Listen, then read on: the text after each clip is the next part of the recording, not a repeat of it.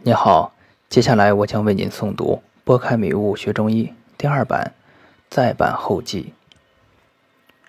医学，无论是中医学还是西医学，只有一个目的，即客观真实的看清疾病的真相。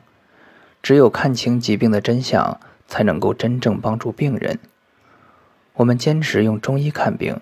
不能因为我们是中国人，就必须抱残守缺的守住祖先留下来的医学体系，也不能不求明白的以经验去运用祖先留下的方剂，更不能玄之又玄的把医学搞成神秘文化。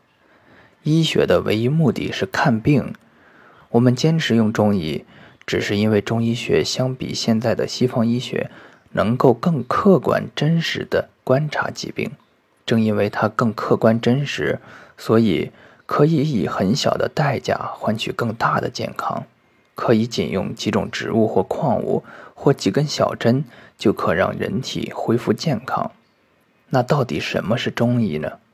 我认为，中医就是以中国人的思维习惯，客观真实的观察疾病，并以中国人崇尚中和的处事原则干预疾病的一种医学。它既不神秘，也不低俗。中医学的发展与西方医学，这里指现代医学相同。中医学的发展与西方医学的发展正好相反。西方医学是跟随着科学技术的进步与医学自身不断的批判性反思而发展的。现在，西方医学越来越客观真实。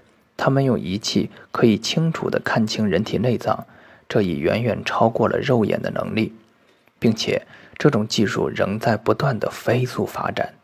而中医的发展则不同，在中医的经典著作《黄帝内经》《伤寒论》中，就已经是在客观、真实、清醒地观察疾病了。但随着历史的发展，中医学反而沾染了太多陋习。出现了很多很玄很玄的理论，用这些玄的理论去强行解释疾病，甚至有人用很玄、很具想象力的思维来解释经典，解出了很多花样。中医人不再重视客观朴实的经典原意与疾病的真相，以至于现在学习中医不是学习客观真实的观察疾病，而是要用好几年的时间扭曲自己简单的思维。记忆很多称不上哲学，更不是医学的特殊概念。中医学的发展已经偏离了本源。如果用大脑来猜测疾病，可以要多复杂有多复杂；而放下自己的成见，去客观真实的观察疾病，如实客观的描述疾病，所得到的真相肯定是朴素真实的。两种医学体系，如果一个越来越客观真实的观察疾病，而另一个在越来越玄的虚无缥缈的猜测推演疾病，当两个医学碰撞时，那一定是谁更客观真实，谁更具有生命力。中医学的源头是清澈的，但在发展过程中被增进了太多的虚伪。学习中医经典。不是因为我们缺乏别人不知道的很玄的知识，也不是因为经典中有好用的经验方剂。学习经典，只是因为它是中医学清澈的源头，是最客观、最真实的观察疾病的书籍。它可以引领我们去客观真实的观察疾病，客观真实的掌握人体的运行规律与人体对药物的反应。学习经典的目的不同，方式不同，其结果也必然大不同。方向与方法永远比努力更重要。如果方向错了，越努力错的越离谱。现在学习中医经典的方法很多，最常见的是以经来为我做注。很多人学习经典的目的很明确，从经典中获得看病的启发，在经典的语句中找有用的话。剔除自以为迷信的落后的信息，将经典话语为我所用。在这里，我解释一下这种方法。首先，这些人需要掌握许多中国文化中与中医相关的知识，然后在阅读《黄帝内经》时，让经典的文字与自己脑中的知识发生关联，在关联的时候发挥充分的联想与创造，用自己脑中的知识赋予经典语句各种新意。这种学习方法往往是读一句话要想很长时间，读书的过程便是开发创造力的过程，很累大脑，属于苦中作乐。更有甚者，主张半日读书，半日静坐。其实，王阳明先生半日读书、半日静坐的主张是没错的。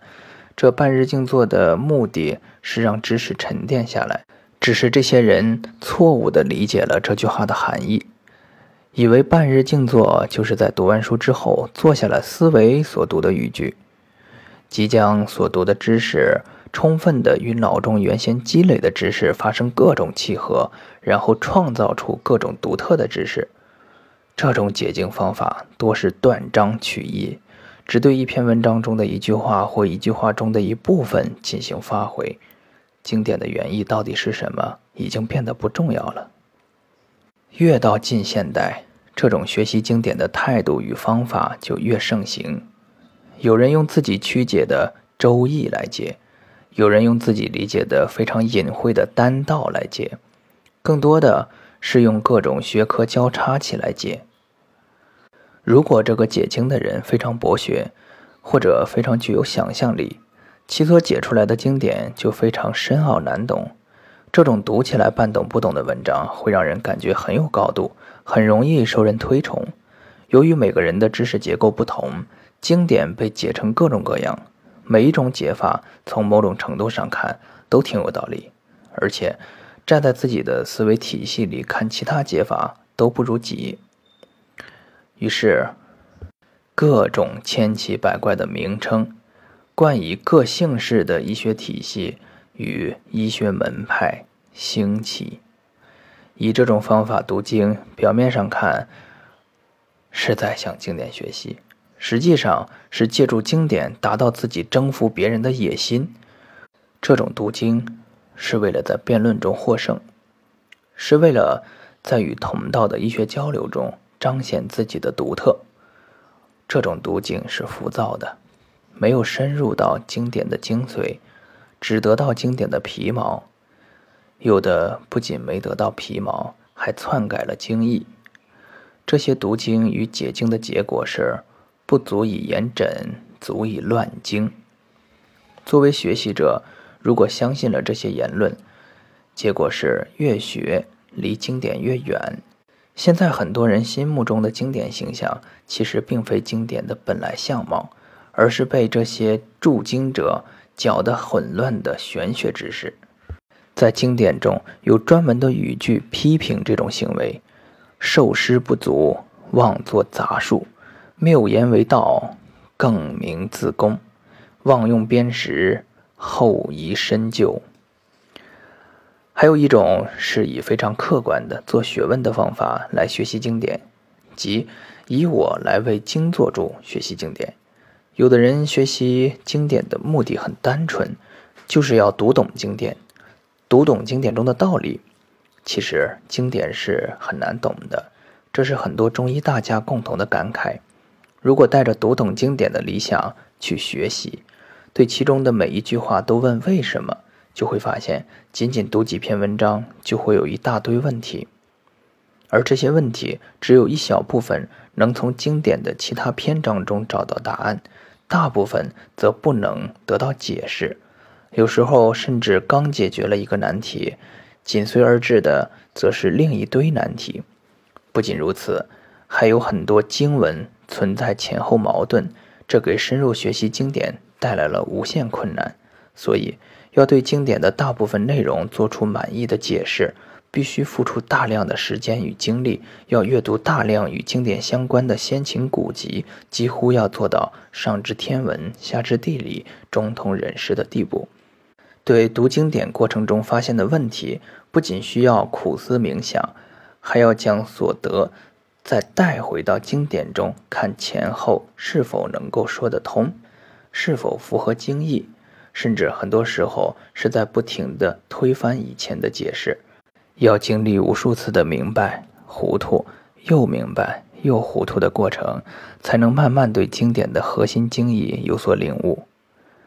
这样一路走下来，即使你聪明过人，没有五到十年的刻苦学习，很难有所成。我们看金元时期很多医家都是用这种方法格物致知，慢慢的才成为中医大家。他们用自己丰富的知识和刻苦的努力，才将经典的大部分内容融会贯通。他们的学医路程是艰苦的，他们的医学成就也是非常辉煌的。虽然他们所用的文字不同，切入点不同，但是只要我们静下心来学习，就会发现他们的理论核心都是相通的。可以说，以我为经做主的学习过程，必须经历一番寒彻骨，才能有梅花扑鼻香。很多人会问。如果我不自己学习经典，是否可以直接从这些已经领悟了的中医大家的书中学习呢？这是否是学习经典的捷径呢？确实，我们通过学习他们的书籍，可以快速掌握一些知识，并且可以快速在临床上进行应用。前期容易有较快的进步，但是越往后进步就越困难了。若要进一步深入领会他们的思维模式，灵活的。与临床运用他们的成果，不下一番与他们同样的苦功是没用的。故很多人说，由后世入经典是大易后极难，这种困难不亚于直接读经典。我学习经典曾经用了前面所说的两种学习方法，我一直在反思。后来我发现，最简单、真实且符合经典原意的学习方法，只有用心去体会经典。《黄帝内经》中反复强调：“知其要者，一言而终；不知其要，流散无穷。”很明显，通过以上两种方法学习经典，变得非常复杂。可以说，这是从流散无穷的地方学习经典，故而需要花大量的时间。这句话告诉我们，《黄帝内经》的内容虽然庞杂，但只要知其要，一句话就可以说完。问题就在于这个药到底是什么？遍读经典，我们怎么都找不到这个能够统领一切的知识，而这个世界上也不可能有一个知识或公式可以合理解释复杂的天地与人体。因此，这个药根本就不是别人不知道，而只有在斋戒沐浴后才能够说的知识，而是。可以通过斋戒沐浴后回到心的本源状态，恬淡虚无。拥有恬淡虚无的心是得到药的关键。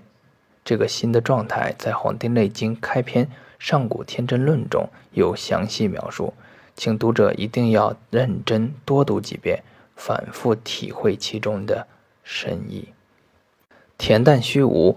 是人最单纯无邪、最放松的本源状态，是最幸福的状态。很多人会问：要达到这种状态，是否需要修炼呢？我的回答是否定的，因为只有紧张的非自然状态需要通过修炼来达到与维持，而恬淡虚无是最放松的自然状态。只要远离以妄为常，则自然恬淡虚无。在这种状态下，翻阅《黄帝内经》是一种享受。大脑是安静的，心是活跃的，不强求精义，只是保有一颗活泼泼的心去体会经典，体会经典文字所传达的道。在经典的带领下，用心去体会春夏秋冬，体会人体处于阴阳与木火土金水的不同状态。体会不同情绪、不同邪气、不同药味对人体的干扰，体会人体在受到各种干预后所表现出的各种症状及脉、色、齿肤的变化，体会虽然是同一个病，但由于所受邪气不同而产生的不同表现，这些只有在安静下用心才能充分的体会到，用大脑很难想通。可以说。非一时、非一人之作的《黄帝内经》，它是古人在恬淡虚无的状态下记录了所观察的世界与人体的集合。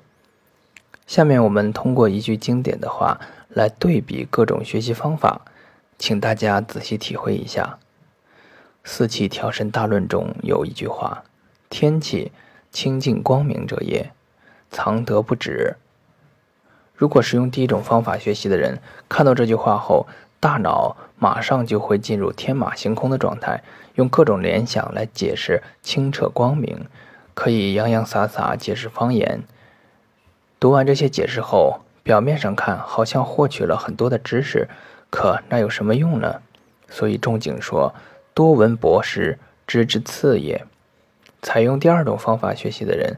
会先查出每一个词的准确意思，然后不停地追问为什么叫清净，什么是光明，什么是藏德，为什么是藏德，一直不停地问为什么。他们用自己的大脑来征服经典，一路过关斩将，终会成功。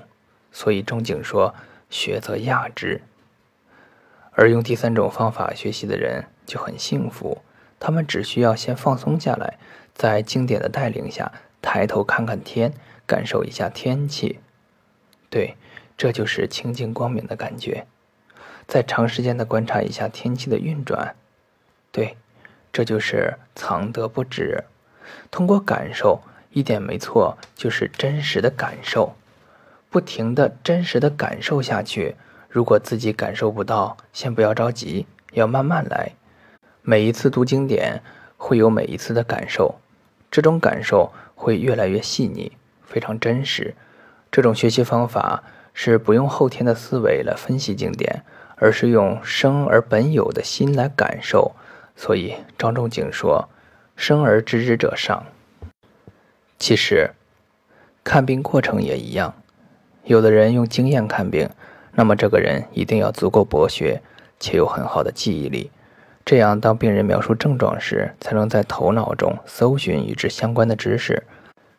当病人的描述和某书中描述的相似，或者有几个关键的症状相似时，便按书中记载的处方。这种属于博闻强识的行医方式。用这种方式看病，如果病情正好吻合了书中记载，疗效往往特别好，甚至经常会创造出奇迹般的疗效。如果是对自己临床负责的人，就会发现大部分病，尤其是疑难杂病，都不会按书本规范来得。且很多疑难杂病，即使症状完全符合书中的描述，甚至跟某个经方的条文非常相似，用了书中的方剂治疗，也仍是不好。可以说，以这种方式看病，病人好了都不知道怎么好的，病人服药严重了，也不知道怎么严重的。面对无限纷繁复杂的疾病，无论你多么博闻强识，在疾病面前都显得渺小无知。以此方式看病，有效率和治愈率很难达到真正的高手水平。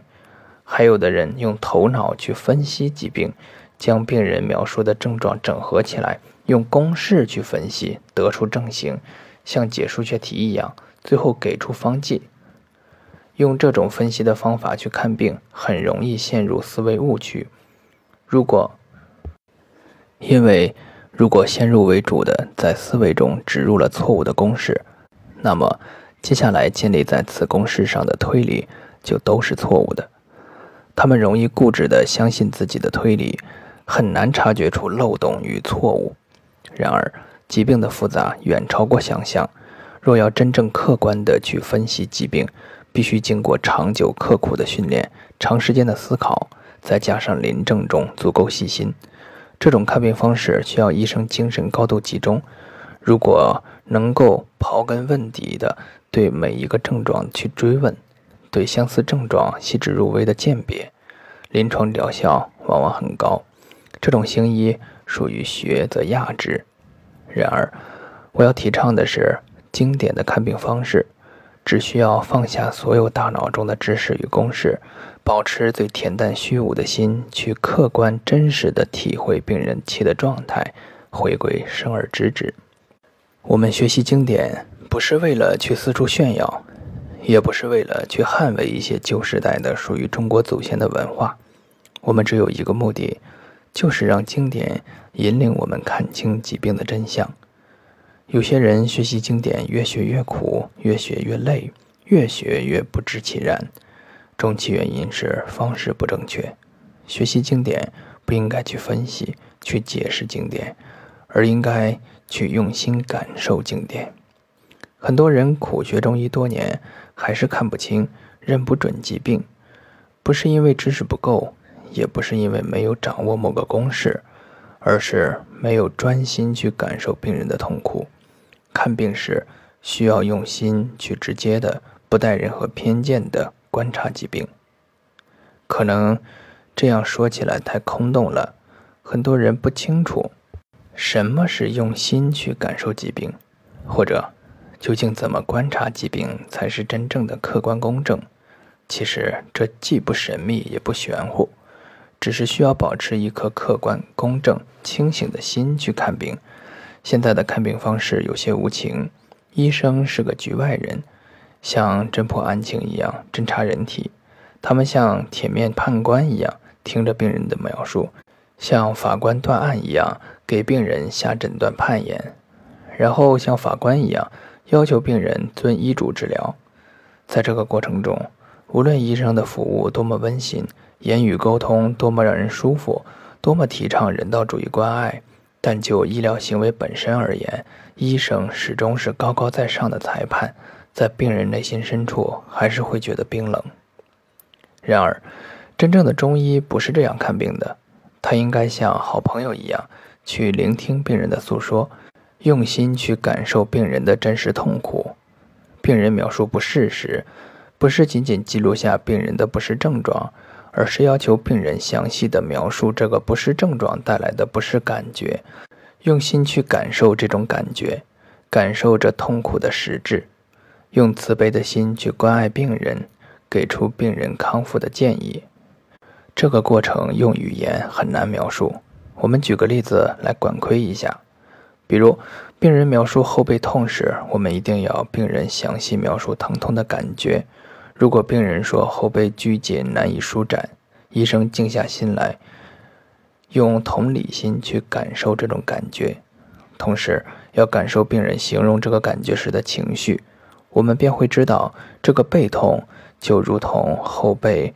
被冷空气包围的感觉一样，那么我们就说这个病人是受寒，然后再问下一个症状，看接下来的症状是否也指向了同样的病机。大部分情况下，病人最痛苦的几个症状都是共同的病机，仅仅通过真实的病人的描述是不够的，我们还需要用另一个公正的方法去体察病人的病机。方法就是摸脉，脉如同一团跳动的气，用手指去感受这一团气。当感觉到脉搏搏动得很拘谨，像是坚硬的石头，或像是被锁链困住，这感觉就是人受寒时气的状态。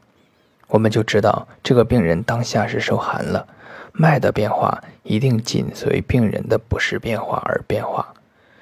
如影之随形，如鼓之应声，如清水之应明月，不差分毫。同时，还可以借鉴《内经》中的其他诊断方法来帮助我们客观公正地感受病人的状态，如望色、摸齿部皮肤的感觉等等。我们要感受病人，即使是不同患者的同样症状，也能带给我们不同的感觉。即使几个病人都是看同一个症状，我们也可能会得出不同的结论，给出不同的治疗建议。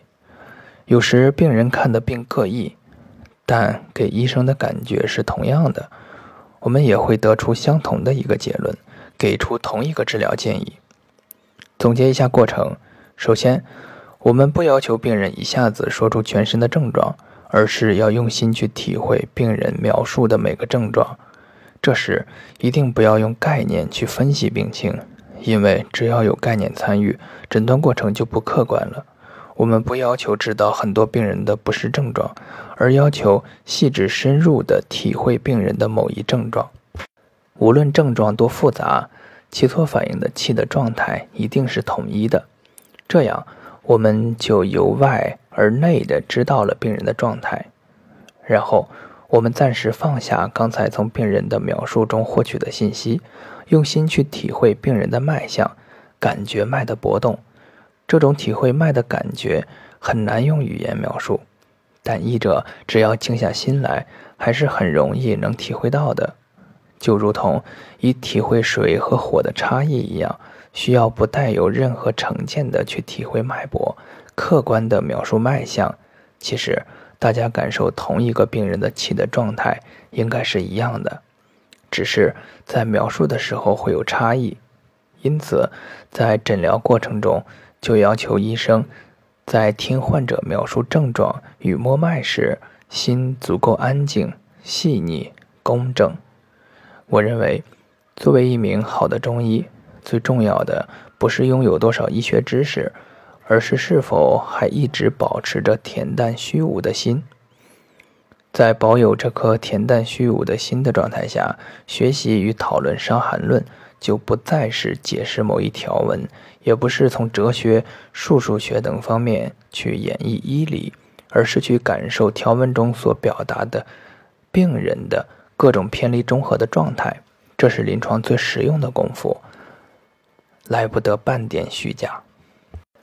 我们需要静下心来，一条一条去感受文字中所表达的病人当下的状态，去感受病人当下的气是拘紧的还是疏泄的，即重寒还是中风。感受病人当下气最拘紧或最疏泄的部位是在表层、内里还是中间位置。感受病人是否因长期处于中风或中寒，或经过物质后引起了各种病理产物，包括水饮、湿气、淤血、结胸、脾等。一旦有这些病理产物，就会有特殊的象表现出来，是不会被错过的。同时，还要感受病人内里的气血是充足还是虚弱，是否肌表有不和谐的因素一直没有解除。明确而精细的诊断是正确治疗的开始。任何医学都是从明确诊断开始，只是现在西方医学明确诊断的是病的名字，而中医学明确诊断的是得病的人的状态。下面，我们追随张仲景的思维，去客观公正的感受得病的人的状态。察色按脉，先别阴阳。病人无论表现出什么症状。首先，同时也是最重要的，就是对病人阴阳的诊断。这个阴阳不是哲学概念，而是对病态很朴实的描述。人体的状态不可能永远处于静止，就像一年四季不能停止于某天一样。人体的状态也是动态的，在按照一定的规律变化。这种变化有时像天地间的春天与夏天一样，越来越充实。有时像天地间的秋天与冬天一样，越来越空虚。看病首先要掌握病人气的大的势头。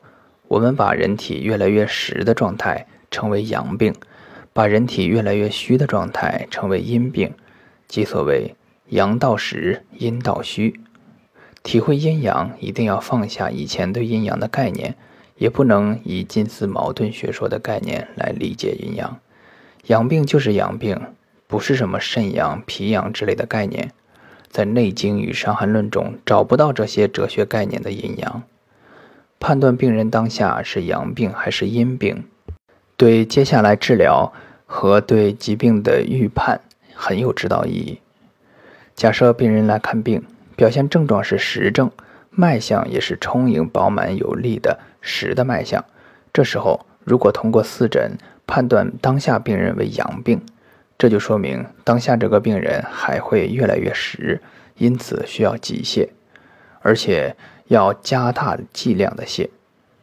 相反，如果通过四诊判断病人当下为阴病，如果病很轻，病人状态良好，我们可以不用治疗，病自己会消退；如果病较重，我们可以缓缓的泻，不要伤了正气。如果病情比较急，必须急泻。我们就选一剂药峻泻后，再用药去辅助正气。同样道理，假设病人来看病，表现症状是虚症，脉象也是脉管空虚无力的脉象。这时候，如果判断病人当下处于阳病，这说明病人正在转实。如果病情很轻，我们就让病人注意调整饮食与作息，疾病慢慢会自愈。如果病较虚，需要补益，我们补益的时候不要过于迅猛，在精准的辩证下，少用点药扶助病人，机体便可慢慢好起来。如果过用补药，使病人出现局部上火等症状，则不利于疾病康复。如果这个病人当下处于阴病，我们补益的时候就可以适当增大的剂量，当补则补，当温则温。名于阴阳，可以用于很多很多方面，包括疾病加重时间的预判、重症病的危险期的预判、疾病经治疗在症状消失后停药是否会反复等，不胜枚举。四时阴阳者，万物之根本，从阴阳则生，逆之则死。在看病过程中，能够准确分清阴阳，这是一个中医学生必须熟练掌握的基础。《黄帝内经》详细讲明了辨别阴阳的方法，主要是通过病人症状的描述与脉诊两方面。症状上一定要感受病人描述的状态，感受病人的状态是越来越实的。阳病还是越来越虚的阴病，好好感受一下《素问·阴阳应象大论》中对阴病与阳病形态的描述。阳盛则身热，凑里闭，喘粗谓之浮阳，汗不出而热，持肝以烦冤，腹满死，能冬不能夏。阴盛则身寒，汗出，身长清，数立而寒，寒则绝。绝则腹满，死能夏不能冬，此阴阳更盛之变，病之形态也。这一段很精炼地描述了阳病与阴病的形态，一定要感受到阳病是因为人体气不得泄而越来越实实的表现，感受阴病是气不得收藏而越来越虚实的表现。我们要求正确去感受这种状态，而不是去死记硬背症状。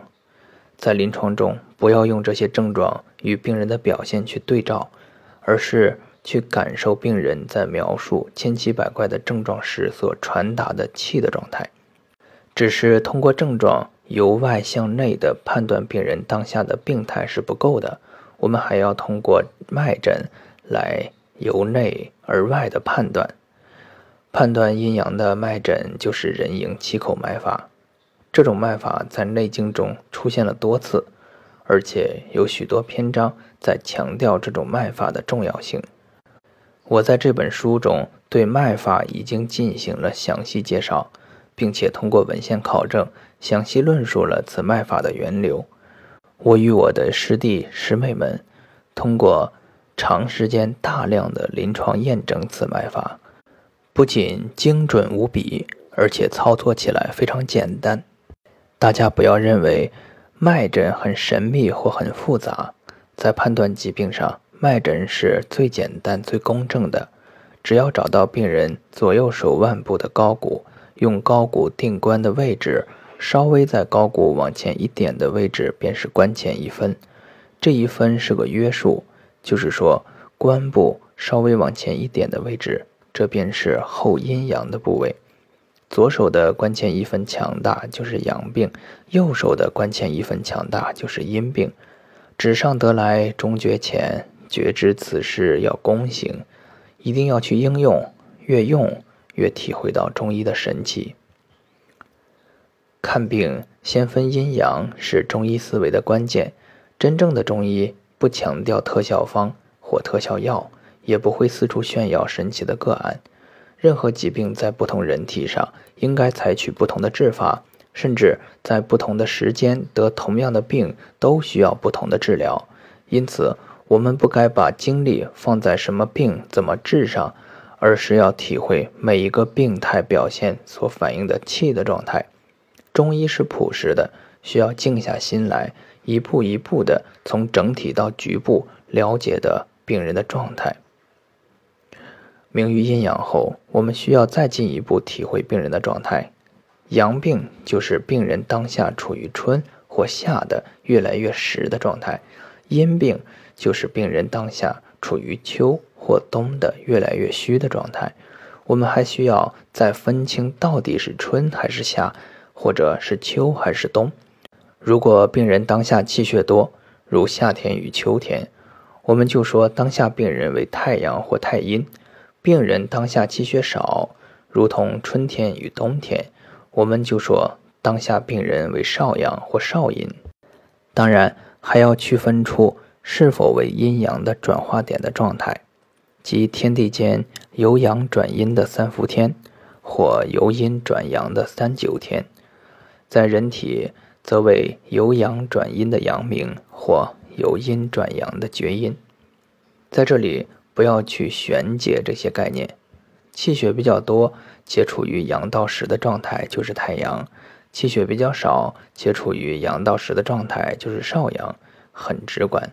我们需要明确地体会到少阳、太阳、阳明、太阴、少阴、厥阴这六种不同状态人体的表现，需要深入地理解阴阳之理，仔细体会《伤寒论》及灵枢经脉对每一经的病态表述。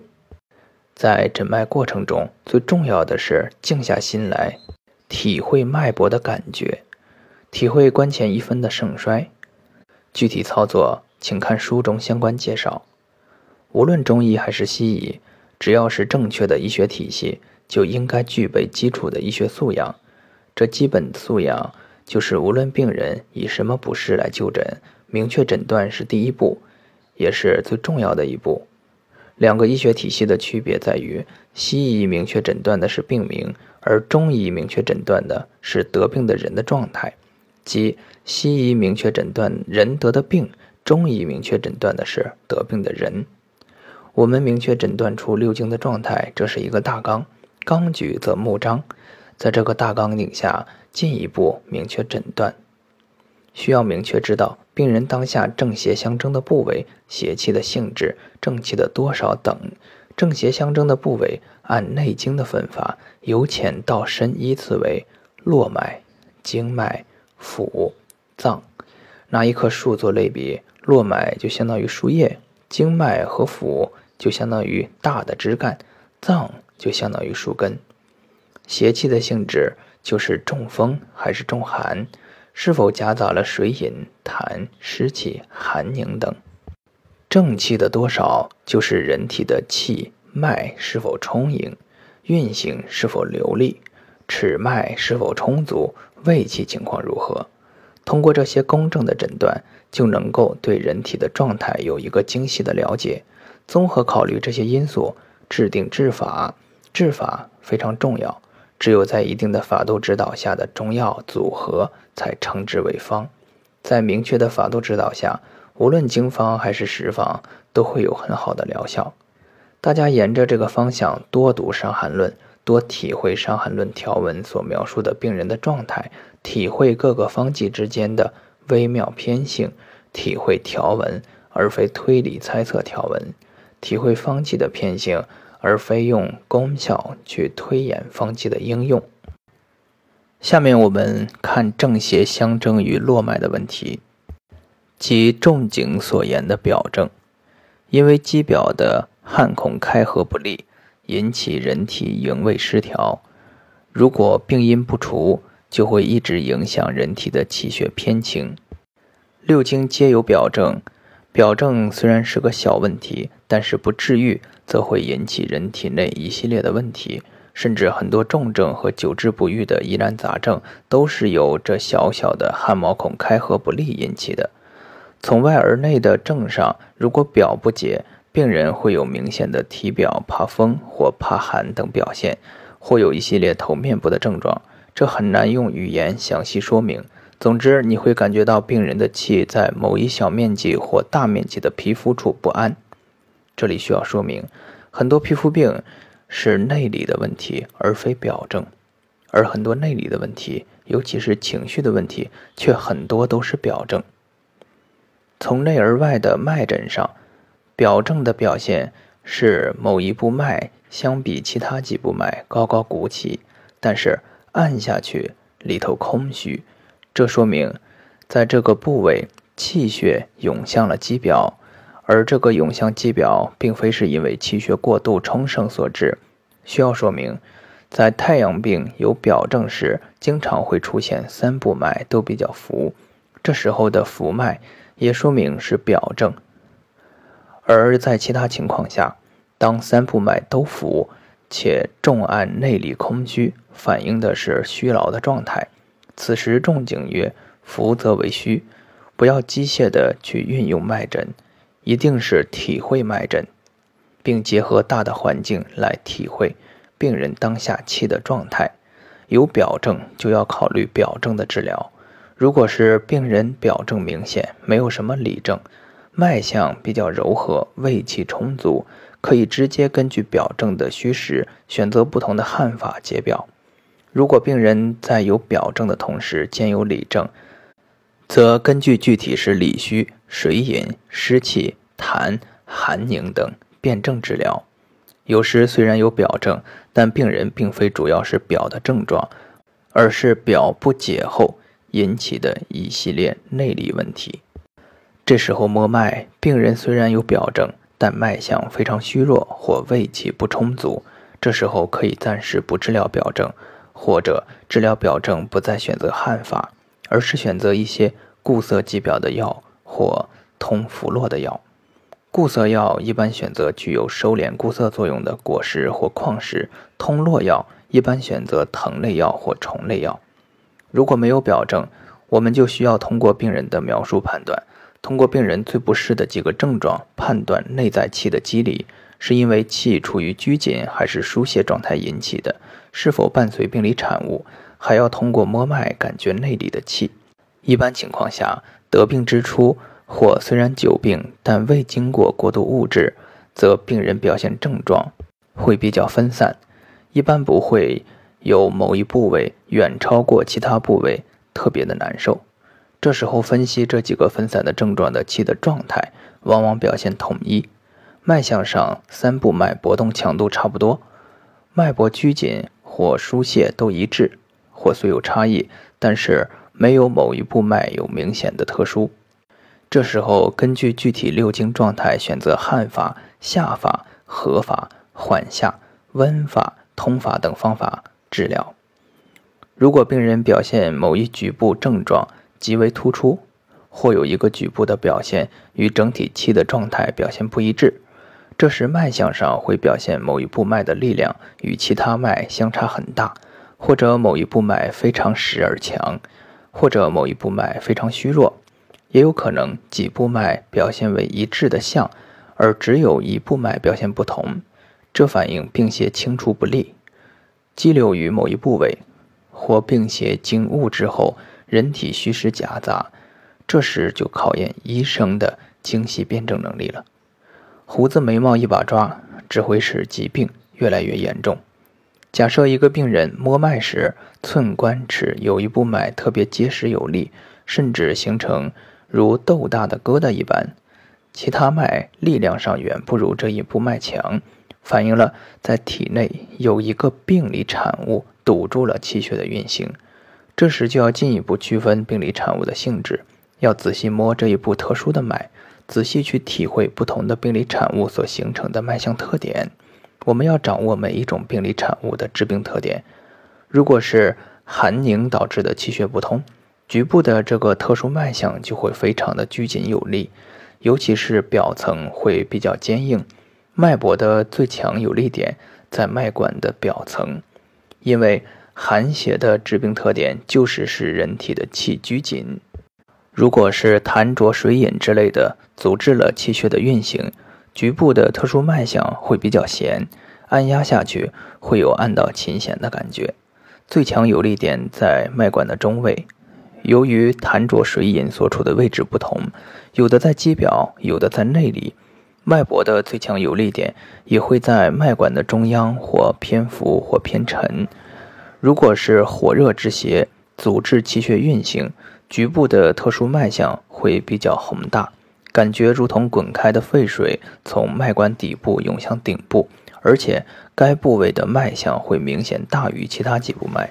如果是淤血引起的气血运行不畅，这种局部的特殊脉象大多见于双手的尺部，按到骨的位置，脉非常牢坚。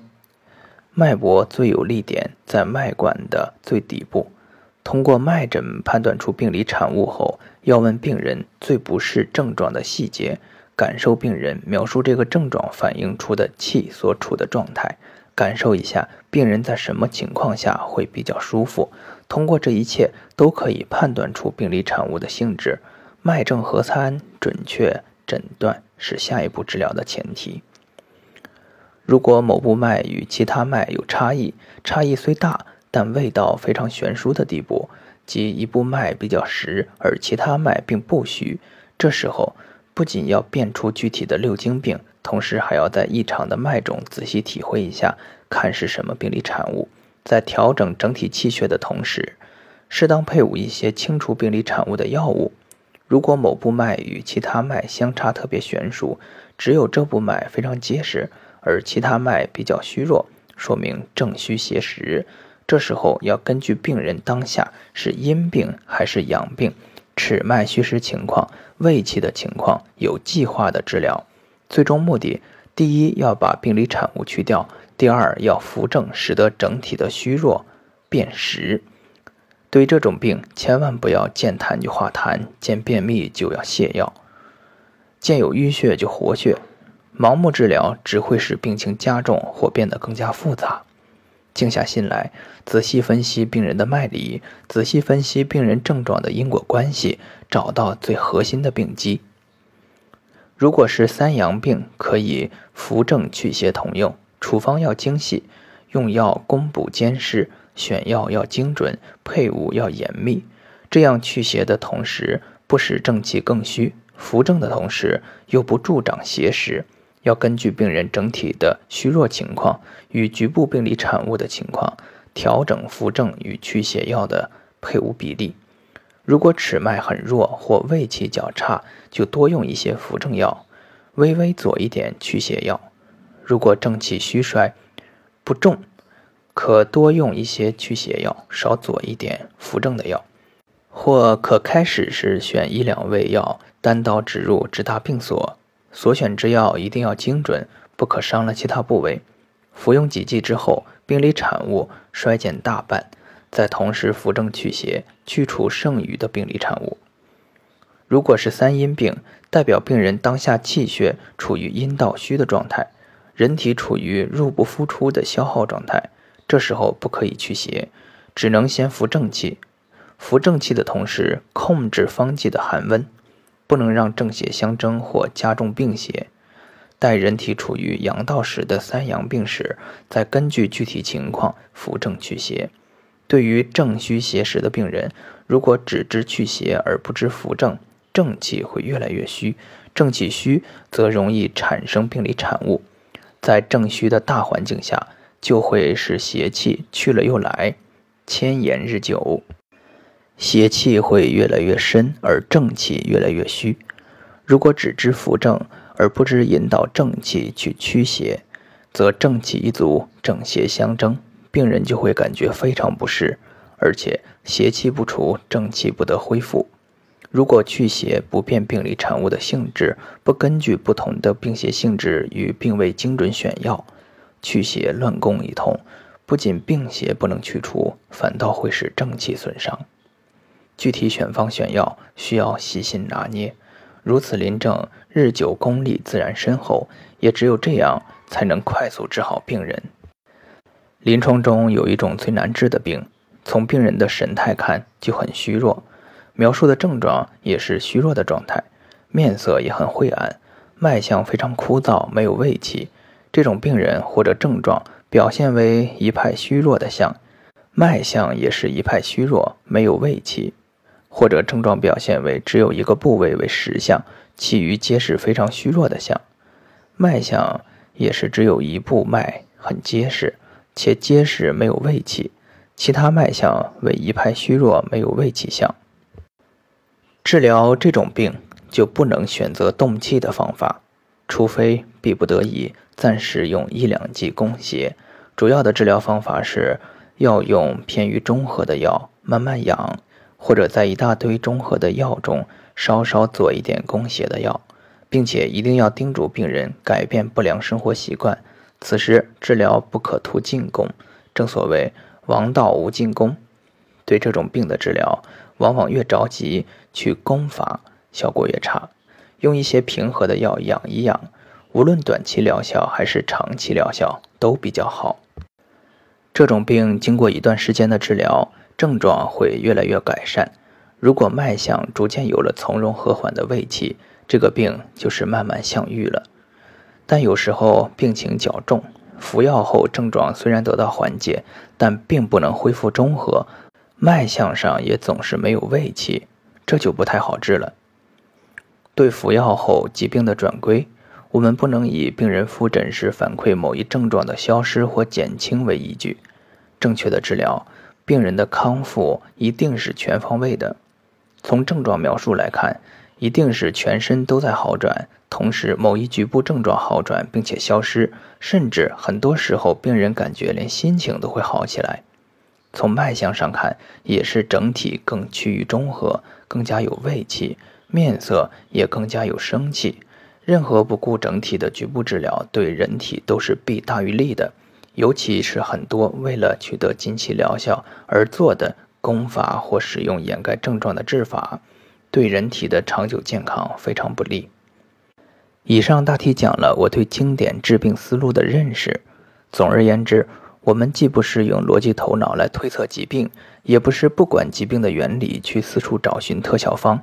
其实看病的方法很简单，就是放下所有的束缚，用恬淡虚无的心去真实的感受疾病，直接真实的去看病人的状态，去客观的描述这种状态。把病人的状态与天地状态类比，先看病人究竟是春夏秋冬的哪一季，之后判断是中风还是中寒，同时判断是否有夹湿、水饮等病理产物。如果病人的表现与春天风特别大的象一只，我们就说这是少阳中风；如果与夏天风特别大的象一只，我们就说这是太阳中风。以此类推，天气。居然变冷的寒邪之病，春夏秋冬表现各异，机理亦有差异。因此，同样机体表现为局部或全身拘紧的寒邪之病，由于机体处于太阳、少阳、阳明、太阴、少阴、厥阴的不同状态，其治疗有很大差异。我们要先看大环境，再进一步看每一步脉、每一个细节。看是否有小的环境与大环境的不统一，客观分析整体与局部的关系。中医治疗首先要大方向明确，即对当下病人处方立法要明确，立法要最大程度的利于当下病人的偏差回归到中和。有了明确的立法后，还要根据人体的具体表现，选择最适合当下病人的方剂进行加减治疗。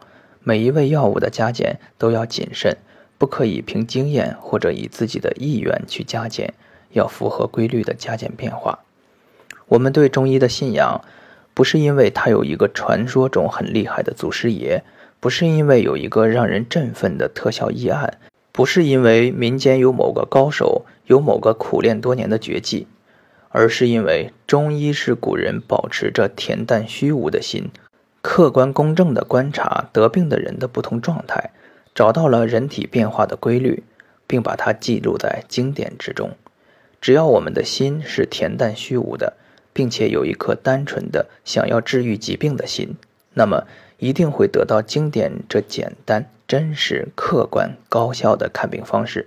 真正实用的中医，一定是从心灵到思维到知识都暗合着经典。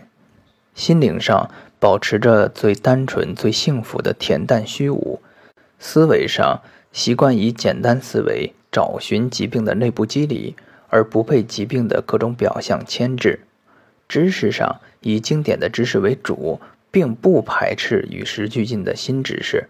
再多的知识也不能使内心混乱。我这么多年不停地读经典，不停地临证。现在越来越觉得没啥可说的，没啥想写的，都在经典里。人的性格不同，知识结构不同，人生经验不同。无论是谁，我相信，只要每天能够静下心来，让心远离以忘为常，静静的阅读经典，体会经典，一定会慢慢的体会到阅读经典真是一件非常幸福的事儿，并且还有大到不可思议的收获。经典记载的不是高高在上的宇宙哲学，不是华丽而复杂的知识，是人的大脑与各种欲望使经典变成高高在上。是人的大脑与欲望太复杂，千言万语难以达意。经典太美，而我的语言太粗俗。我愿意做一个经典的桥梁，只想让更多的中医朋友真实的读懂经典，读懂圣人的心。